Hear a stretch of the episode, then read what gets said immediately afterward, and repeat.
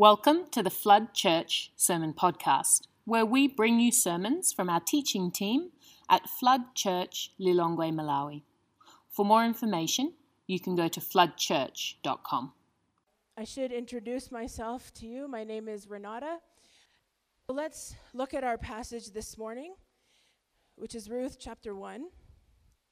A very familiar story. In fact, we already did the first 18 verses as we explored sadness. And the anger section comes right at the end of the chapter, but I want us to, uh, to share the passage together so we can really understand the context. So, as we go through this story, I want to answer the question how do I obey God when I am angry? By providing some insight from the text. So, would you stand with me this morning as we read the passage,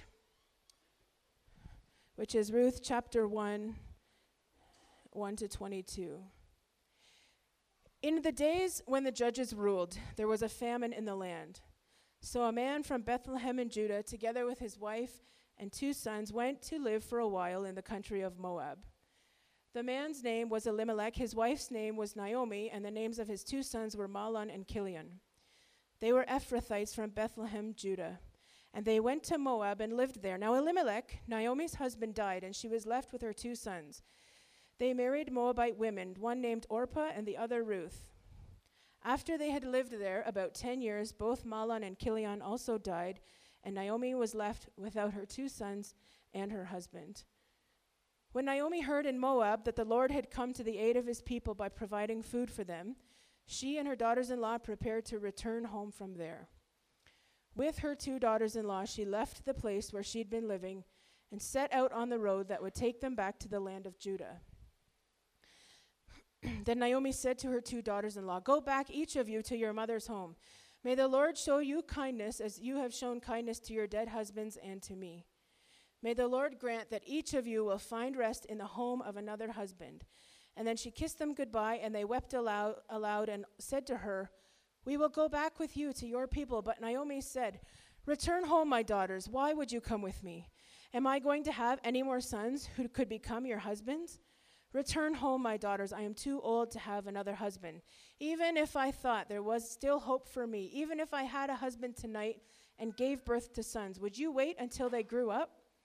Would you remain unmarried for them? No, my daughters. It is more bitter for me than for you because the Lord's hand has turned against me. And at this they wept aloud again. Then Orpah kissed her mother in law goodbye, but Ruth clung to her. Look, said Naomi. Your sister in law is going back to her people and her gods. Go with her. But Ruth replied, Don't urge me to leave you or to turn back from you. Where you go, I will go. Where you stay, I will stay. Your people will be my people, and your God, my God. Where you die, I will die, and there I will be buried. May the Lord deal with me, be it ever so severely, if even death separates you and me. When Naomi realized that Ruth was determined to go with her, she stopped urging her. So the two women went on until they came to Bethlehem. When they arrived in Bethlehem, the whole town was stirred because of them, and the women exclaimed, Can this be Naomi? Don't call me Naomi, she told them. Call me Mara, because the Almighty has made my life very bitter. I went away full, but the Lord has brought me back empty. Why call me Naomi? The Lord has afflicted me, the Almighty has brought misfortune upon me. So Naomi returned from Moab, accompanied by Ruth the Moabite her daughter in law, arriving in Bethlehem as the barley harvest was beginning. May God bless the reading of his word, and please be seated.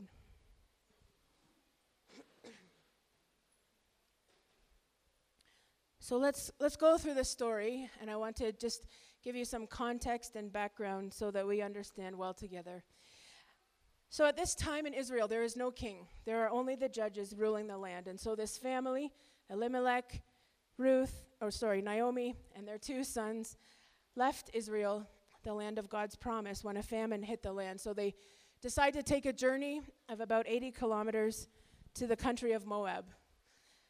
Obviously, this is outside of Israel, a foreign land where a foreign god was worshipped and the abominations of Baal were practiced. I don't have time to share with you what those are today, and especially there are lots of children around, so we won't get into that but let's suffice it to say that they were horrific.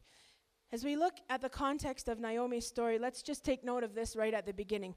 Their, their desire to avoid the famine, to avoid the pain, to avoid the difficulty, actually put them into a place of disobedience. And one writer suggests it's disobeying the spirit of God's law and holding little value to the blessings of the land of promise. This land that their ancestors had journeyed to, had escaped Egypt from, had walked and walked and walked to get to, they decided to leave when it became a bit difficult. So, really, their choice to leave Israel is actually a choice to leave the land of God's promise. However, they reached Moab, they made a new life, the sons grew, they married Mo- Moabite women, which again is a, a contrast to what the scriptures would encourage. The marriage of Israelite men to foreign women would be discouraged. But nevertheless, they got married, to these foreign women, Orpah and Ruth. so 10 years goes by, and they manage to have escaped this terrible famine. And then, in a short period of time, Naomi actually loses the three most important men in her life. Let's read verse 6 again. When Naomi heard in Moab that the Lord had come to the aid of his people by providing food for them, she and her daughters in law returned prepared to return home from there. Everything she had worked so hard to keep safe, she had lost. So 10 years have passed since they've left Israel, and Naomi decides to return home, back to her home village. So they start off on the road that will take them back to Judah. They packed everything. I can't imagine packing for a journey like that with my mother in law and my sister in law. So just put it into context in your own mind of, of what that would mean. The husbands are dead, and it's the three ladies who are not actually relatives. Some of you could say a hearty amen to that, but you're staying quiet. They're prepared to go, but then suddenly something within Naomi changes, and instead of continuing home, she tells them, No, wait, we have to stop. So, what, what is it within her that changed, or what's something that has sort of been stirring within her heart for this length of time? But as we read this passage, I'd like us to consider that there actually is a deep seated anger within Naomi. She left her home, she tried to get safe, she went for a new opportunity, and she ended up losing her husband and her two sons. Now, leaving Moab with two daughters in law who are a constant living reminder of her dead children. Perhaps it was more than she could bear, so they stop on the road and she really insists No, you can't come with me. I don't think her words are without meaning. Look at verse 8. May the Lord show you kindness as you have shown kindness to your dead husbands. Does she, does she actually wish them well? She points to their grief, to their loss, to the joy that they once shared but now is no longer. There's no mention within the passage of children, so Perhaps these ladies had no children. The marriages might have been quite young. Two young girls had not been married for very long, now suddenly widowed. But she goes on to wish them rest in the home of another husband. I think that's quite an unusual statement. In some ways, we could consider that she's essentially cutting them off from her. The indication is once you're married again, you won't be my relative. So Let's pray that that happens. Let's pray that the Lord gives you that so that I, I can continue with my own grief. So an emotional scene ensues. The girls insist, No, we'll come with you. We'll follow you to Judah. We'll start a new life there. And Naomi, her emotion is continuing to be stirred up. And she reminds them of the impossibility of ever getting married again, of ever bearing another child. It will not happen. It cannot happen. Even if I did get pregnant tonight, would you even wait? Their offer of kindness is rejected by her assumption that their situation, her situation, is worse than theirs. How many of us know someone like that? You tell them about your pain, your loss, your experience, and somehow, for some reason, theirs is always worse, definitely harder, certainly more expensive, and infinitely more difficult than yours. I had a few friends like that. The one I can think of, you know, I would complain, oh, this baby has been waking up every two hours through the night. Oh, thank you so much. In Jesus' name, thank you.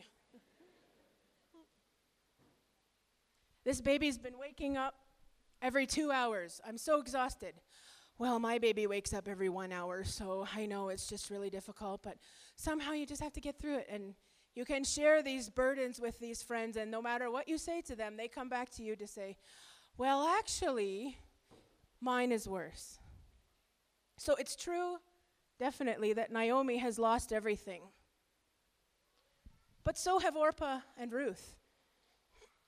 their futures, guaranteed by their husbands, are now gone. The scripture again doesn't mention children. The likelihood of marrying is not impossible, though still not certain. Still, out of loyalty to their mother in laws, they insist, Let us spend our lives with you. And at her insistence, at Naomi's insistence, Orpah decides, No, I'll go back to my home. But Ruth, she's not convinced, and she keeps clinging to Naomi. And she insists that she will follow her and speaks these well known words Don't urge me to leave you or turn back from you. Where you go, I will go, and where you stay, I will stay. Your people will be my people, and your God, my God. Where you die, I will die, and there I will be buried. May the Lord deal with me, be it ever so severely, if even death separates you and me. So, some of us here today are married. Most of us have attended a lot of weddings. Others are looking for such an opportunity. But these verses are read, are spoken between a widowed daughter in law and her mother in law. But we read them all the time at weddings, don't we? Between a husband and wife. You know, Jeff and I read these verses to each other at our wedding. So, uh, you know, I'm certainly not exempt for taking that scripture in a different way, but I want to advocate if you're going to read it at your wedding, it should be you with your mother in law. Share those words of life with one another and see how that might actually change your relationship. That was for free. so Ruth makes her pledge to Naomi and they continue on this journey to Bethlehem. So I want you to picture for a moment a widowed woman, once, once rich with sons and a husband now returning to her home village with very little and only one foreign, pagan, childless daughter in law left. Scholars estimate that at this time Bethlehem had a population of somewhere between 300 and but less than a 1,000. So not, not a huge city, not a metropolis, but upon their arrival, the whole city is stirred. The whole town is surprised to see her. Can it be her after all these years? And their excited response is met with Naomi's anger. She's been gone for 10 years, and this is how she responds to her village. She tells them, Do not call me by this name, which means pleasant, because it's going to remind her of happy times, of the person she used to be, of everything she lost. Instead, she asks for this new name called Mara, which means bitter. And the blame for that anger and bitterness she places directly on God. Instead of saying, It was me, I left Israel, I left the land of promise, I went to a foreign land where false gods are worshipped, I allowed my sons to marry these pagan girls. She says very surely, It is his fault my life is bitter. I left here full, full of life, full of sons, full of marriage, and now he has brought me back empty. Imagine her saying those words while Ruth is right in her presence. I've got nothing left when here's your daughter in law who has left everything behind in order to be with you. So let's consider these words for a moment. And I think there are probably some people here who might feel the same way. He led me to that job and then took it away. God gave me that husband, but now the marriage has ended. I had that opportunity for education, but he didn't provide the fees. I was given a wife, but now we cannot conceive a child.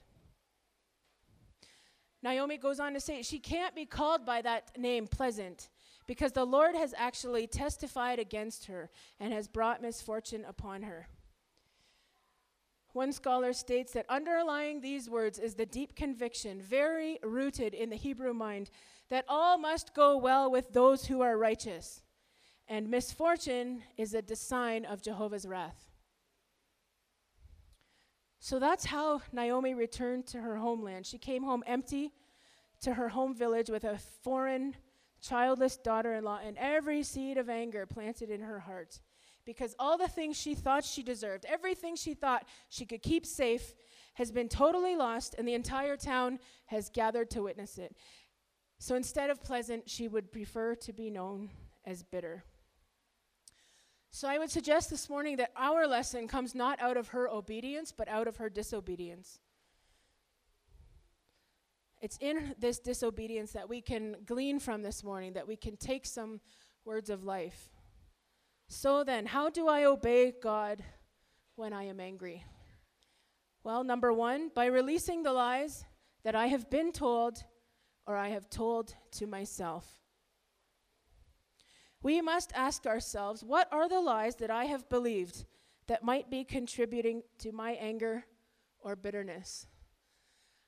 Now, as you know, I usually like to share stories from my life with you, and I have another story about Jeff. And I asked him again, as I always do, is it okay if I share this? And uh, he said, Oh, that happened a million years ago. Go ahead. He's teaching 11 plus today, so he's not even here to, to blush. so uh, this year we've been married for 14 years, but we dated for six years before that. Everyone say, ah. No, it was terrible. Uh, and we started dating as young teenagers. You know, there's a lot of emotions, a lot of hormones, a lot of, you know, decisions that you're making when your ba- your brain is not yet uh, formerly or for, uh, finally developed. So Jeff had gone to a secondary school where they did different types of metal work. So he was making a rose out of copper. We were not dating. He was dating someone else in our youth group. And he told, and, but we were very good friends, very good platonic friends. And he told me, I'm planning to make this rose. It's for someone very special. I'm working hard on it. I'm putting my own sweat and effort into this rose. And he's dating my friend. Her name was Stacy. I can she's not here today. And I was like, "Oh, that's nice." And everything he was saying was like the rose was going to be for Stacy. He was dating Stacy. He was not dating me. And we used to, you know, the way teenagers can spend too long talking on the phone. Sometimes they're just listening to each other breathe. Are you still there? yeah, yeah, I'm still here. So he would explain this to me over the phone as he was busy making this rose. So then, you know, one thing leads to another, and Jeff and Stacy break up. Yes. and then we start dating after that. I can't really remember the timeline, but we and then we're dating for a, a period of time and he tells me I have something very special to give you. So what is it? The rose. Some say love a flower. No, not in this case. So he presents this rose to me, and I was angry. I said, You made this rose when you were dating Stacy. You told me all about it. And now here you are trying to give me this secondhand rose? I don't think so. And he was very upset because I had rejected his efforts and his, the time he had put into this and you know the emotions he had spent while he was carefully fashioning this beautiful copper rose. And so it was winter time in Canada. He left my house. He walked home to his house and he had to pass through a park. And behind the park was a grocery store. So he took that rose and it it landed on top of the roof of the grocery store. Terrible I was heartbroken. He was heartbroken. I was angry. He was sad. And he explained to me later that I never actually told you I was making that for Stacy. I was planning all that time to make it for the lady, for the woman that I wanted to marry.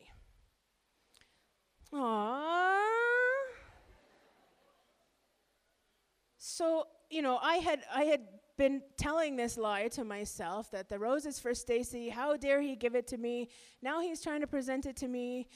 What am I supposed to do with, you know, sloppy second rose?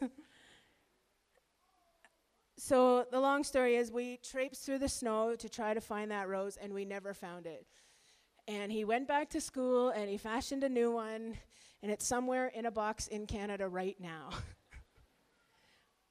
But sometimes we believe these lies. And one of the lies that Naomi believed was that another location would be easier. She thought we, we can avoid stress, we can avoid the, the, the terror of this famine if we go somewhere else. By effectively removing themselves from God's covenant promise of this land, they removed themselves from a place of blessing and they p- put themselves directly in the path, thank you, of false gods and foreign worship. The next one, the lie that their problems would be smaller somewhere else. Are those coming up? Yeah, great. They exchanged the problem of famine for one of a foreign land filled with idol worshippers and those who did not know the name of Jehovah. And ironically, in order to avoid famine, they actually encountered death. Next, the lie that worship of another God is acceptable for someone who has once worshiped Yahweh. So Naomi is actually urging Ruth and Orpah go back to your gods, they will welcome you, which indicates they're now worshiping Yahweh. So imagine an Israelite urging someone to worship a false God. One scholar says she thought of earthly things alone. And at that time, the Jews were almost universally growing lax in their worship. So her, having spent 10 years among the Moabites, thought it of little consequence whether they adhered to the religion of their fathers, to which they had been accustomed to, or whether they came to the Jewish religion. Sometimes we believe the lie that it's okay to give our devotion to something other than the true God. We look for answers and truth and assurance in other places, in other things, in other people, I have a friend who's a pastor in Blantyre, and he's explaining to me that when a baby came for its dedication, it had the, the bead and the string tied around its stomach. So sometimes we would like to look for one answer, but we want to cover all the bases, right? Make sure those gods are appeased, make sure this God is appeased. Then hopefully something well will work out. Lastly, the lie that God doesn't love me if I am dis- difficult situations. The lie that God doesn't love me if I am in difficult situations. This is a lie. Let's read 20 and 21 again. Don't call me my Naomi, she told them. Call me Mara, because the Almighty has made my life very bitter. I went away full, but the Lord has brought me back empty. Why call me Naomi? The Lord has afflicted me, the Lord has brought misfortune upon me. Rooted deep within ancient Hebrew thought was the concept that all must go well with those who are righteous, and misfortune is certainly a sign of Jehovah's wrath. Does that sound familiar? I was chatting with a coworker and I made I made a joke of something that was could happen that was negative. I can't really remember what. She said, "No, that will never happen. God loves you." And I thought, well, yeah, he loves me, but does that mean nothing bad is ever going to happen in my life or to me or in my circumstance?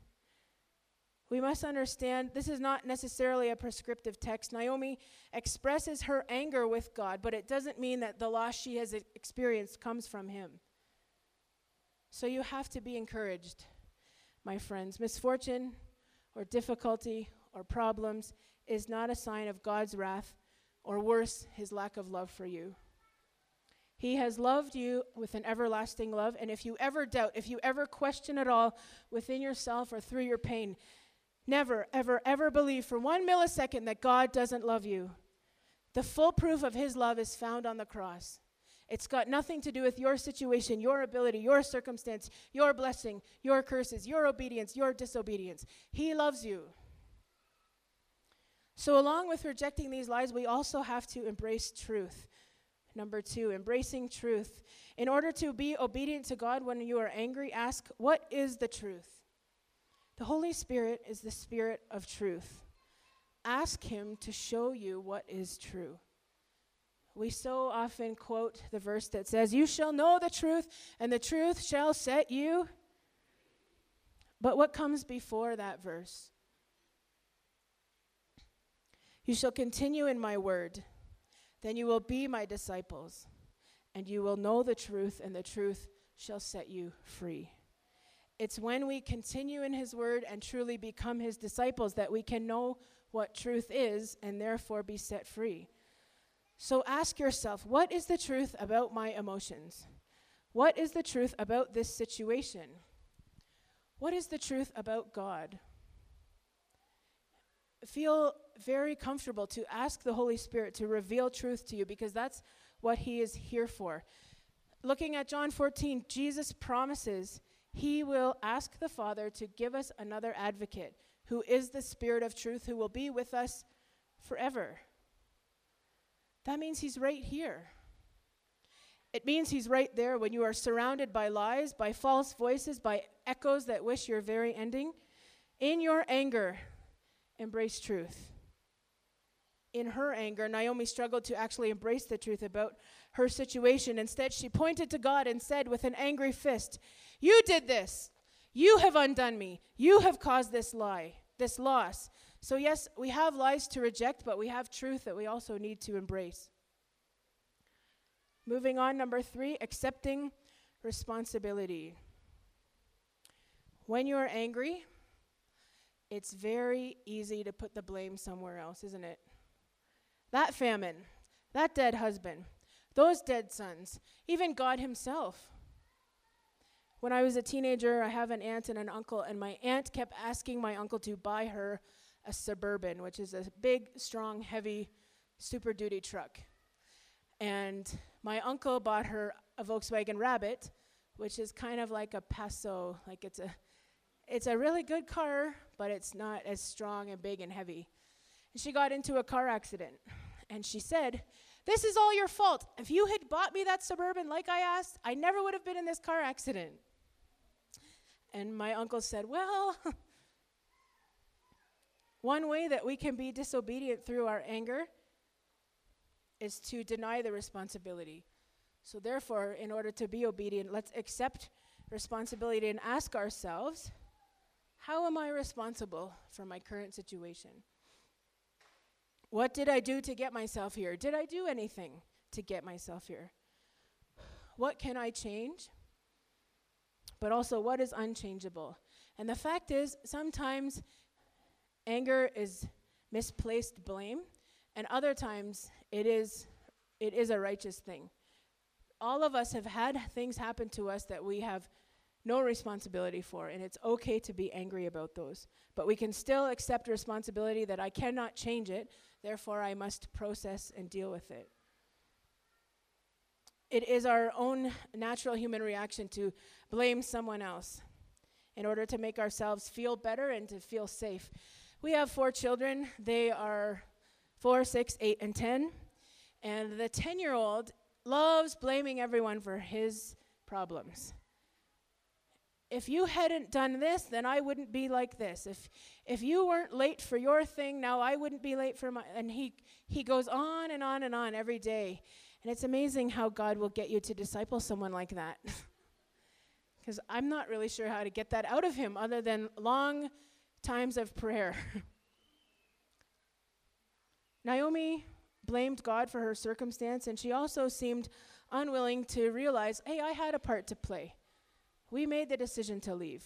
We went to a foreign land. We left the land of God's promise. Next, I can be obedient to God when I'm angry by number four, allowing others to share the burden. In her anger, Naomi thought, it's better for me to be alone to be away from those who wanted to help her, even from those who have actually experienced the very same situation. Who could understand her pain more than these two daughters in law? They've had the very same loss. So let us ask ourselves who can I share this situation with? Who is a safe person to share this with? Look for someone who can help you. Uh, there are a lot of o- uh, oversight team members who are willing to sit with you listen to you, care for you, pray with you. Thank you, Agri, for having all of us stand up this morning. Now you can know those are people who you can share your life with. There are plenty of prayer counselors that have been trained and approved by the church as well to help you. Next, how can I participate in the community of faith? Israel was more than a physical location, it was an entire community. Just like Flood Church is more than this building, it's an entire community. We see the way that these women rally to hear Naomi is back. The one who was away has come home. When you're angry, the temptation is to isolate yourself, to keep your distance, to avoid getting hurt again, to avoid that person or that place. But, friends, it's here in our community of faith that we can allow others to share the burden that we're carrying. Next, am I active in church? Am I active in our faith community? It's actually in serving that you pour yourself out and you become more like Christ. He uses our service to make us like Him and also to soften our hearts before Him. You might say, I'm angry, so I don't think I can do children's ministry. I've also heard this one I'm waiting until my heart is right. I have to tell you, our wicked hearts will never be ready. They'll never be right for service to our perfect King, but it's He who makes you ready and makes you righteous. It's a kingdom principle that as we pour out, we are then filled. By emptying ourselves, He brings new life. When we give to others, He'll care for us. We came to Flood Church um, in 2014, and uh, having left Canada, we were, I was on staff at our church, Jeff was on the board. We were very active, very involved, had been there for a number of years. And we came to a church full of strangers, and we thought, what are we going to do, or how are we going to, to get involved? What can we do to help? And it, it, all, it was a big process for us as we were thinking about it and considering how is our discipleship being modeled for our own children to see our participation in church. How are we going to do that here? We have our ministry that's like the rest of the week, but what are we going to do within our faith community? And I'll never forget this. It was February. I had never heard these words together in church, but sex and chocolate night was happening on Valentine's Day. And they called for anyone who could bake something to bring something chocolate to the church and uh, to participate in that night. So I was like, I can do that. I can bake something chocolate. So I made this chocolate brownie pie, which is delicious. And dro- I had to drop it off at ABC, and I, you know, there's too many gates at that community. I was at the wrong gate trying to find someone to give this to. That was uh, my first experience of having an opportunity to give and to serve in such a small way, but also in a meaningful way. So I want to encourage you there, there's something that you can do. I know there is. Join the hospitality team. Harry's back there. He always needs people. Join the children's ministry. But la- the last point I have here, you can also join a growth group. Yeah. If you host or lead a growth group, please put your hand up. Hosts and leaders all across this place today, they're here. If you have questions about growth group, any one of them can answer for you. We also have that uh, beautiful wall back there that explains where they meet, who hosts, and who leads. At Flood, this is the primary way we express membership through our growth groups. This is how we are known, it's how we are carried, how we are growing, how we are accountable, how we are loved, how we are filled, how we are relieved of the burden we can't carry ourselves. I always plug growth groups when I preach, as you know, so it's a great way for you to get to be part of our community of faith. Next, number five, how can I obey God when I'm angry? By remembering God's promises. Now, remember, at this point in Israel's history, they had grown very lax in their worship. There was no king to lead them in spiritual devotion. In fact, Judges 21 25 says, In those days there was no king in Israel. Everyone did what was right in their own eyes. So this statement came a short time after the book of Ruth. So this tone of complacency was already starting. So rather than recalling God's promises of kindness, faithfulness, covenant love, Naomi actually allows her anger to overtake and essentially blind her to God's promises. So ask yourself, what does God's word say about me? And if you don't know, you need to find out. As well, what does God's word say about him? Dig into the richness of Scripture because we have to know it if we're going to be set free by it. But when we're anger, when we're angry, filled with anger, it's easy to forget those truths. Just start by reading his word. Well, I can't read his word while I'm angry. Well, why not? Like people wrote it while they were angry. Inspira- inspired, God breathed word. If they can write it, surely you can read it. It's not the emotion that is negative, remember, but how you express that emotion that can either be positive or negative. Be reminded of his promises while you read the scripture. Lately, I've really enjoyed listening to my Bible on my phone. Maybe it's that monotone voice or that imperceptible accent of the reader, but I've just found it a very soothing way to take in God's word while I'm driving, especially. Lastly, and finally, number six, we can be obedient to God when we were angry by recognizing God's sovereignty. Look at verse 1 compared with verse 22. Naomi left Israel during a famine, and she returned to it during a harvest. Not just any harvest, the barley harvest was the first harvest of the whole season. And it would normally fall around the last week of April, just where we, where we are right now. God had restored plenty to his people. And here we have these tired, worn out, grieving, fatigued travelers who have arrived not only to witness it, but to also re- receive their share of this blessing. If you go on in the book of Ruth, you'll see that Naomi and Ruth actually depend on this harvest and it was through the harvesting that they were ultimately saved from the horror of their situation. Let's read verse 22 again. So Naomi returned from Moab, accompanied by Ruth the Moabite, her daughter in law. Arriving in Bethlehem as the barley harvest was beginning. But I want to put it into context for you, and I hope it's going to come up properly. Okay, just wait there, Jules, Julius. We're going to just read it in a context. So Naomi widowed and childless, returned from Moab, that foreign country outside of God's promise where children are sacrificed to idols, accompanied by Ruth the Moabite, her daughter in law, the childless pagan wife of her dead son, arriving in Bethlehem, the city of famine, as the barley harvest was beginning. Friends, we don't know our ending. We don't know where God is going to take us. And I know that certainly today things may look bleak. It may look worse than even the most eloquent writer could portray. But I want to urge you that even in your most angry moments, when you feel there's nothing left that you can do to control this rage within you, remember, remember, remember that God is sovereign. He is faithful. He does not forget his promises. He knows the ending from the beginning. I don't think Naomi could possibly anticipate what God would do before the end of this book, and it's only four chapters long. By the end of the book, Ruth is married to one of Naomi's relatives,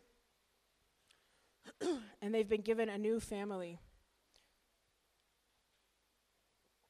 Ruth has a child, which means now the family and their land have assurance things are secure, they are safe. It's wonderful. But look even further ahead. Let's turn in our Bibles to Micah 5, verse 2. That's closer toward the middle of your Bible. But you, Bethlehem Ephrathah, though you are small among the clans of Judah, out of you will come for me one who will be ruler over Israel, whose origins are from old, from ancient times. Then, looking back at Ruth 1, verse 2. The man's name was Elimelech, his wife's name was Naomi, and the names of his two sons were Mahlon and Kilion. They were Ephrathites from Bethlehem, Judah. This scripture from Micah 5 is actually prophesied 300 years after the book of Ruth is written. 300 years later, the prophet gives this word that in all of all the cities on the earth, Bethlehem will be chosen as the birthplace of Christ himself. looking at, if you look at Matthew chapter 1, Jesus' lineage is so perfectly laid out, so clear for us. We see in 1 verse 5 Ruth's name listed within the lineage of Christ. Yet this is a thousand years after the book of Ruth. Could Naomi have known that a thousand years later, Christ would be born in her very own home village that she ran from and despised to return to? We need to remember that God is sovereign and we don't know what He's going to do. Our lives are but a whisper, but a breath of smoke. Even in the midst of your anger, it's possible to be obedient to Him. It is possible. The storms that you are facing now are difficult, and I don't ask you to take them lightly, and neither does God take them lightly.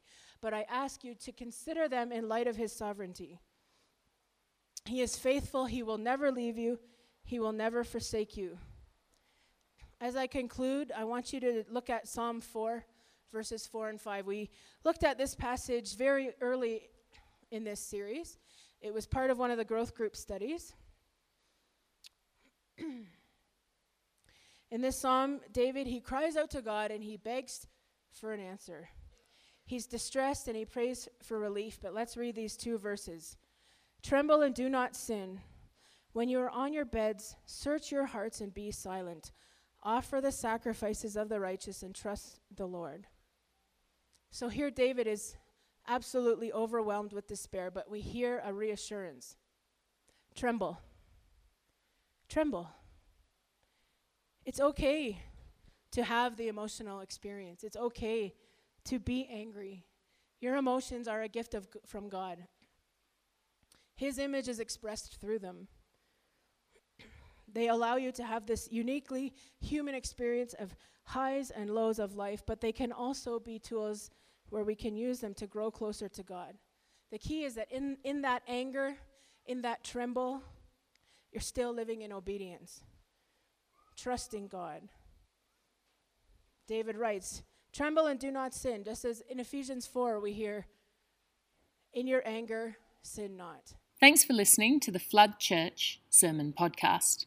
Please send us your feedback by commenting below or by emailing floodlilongwe at gmail.com.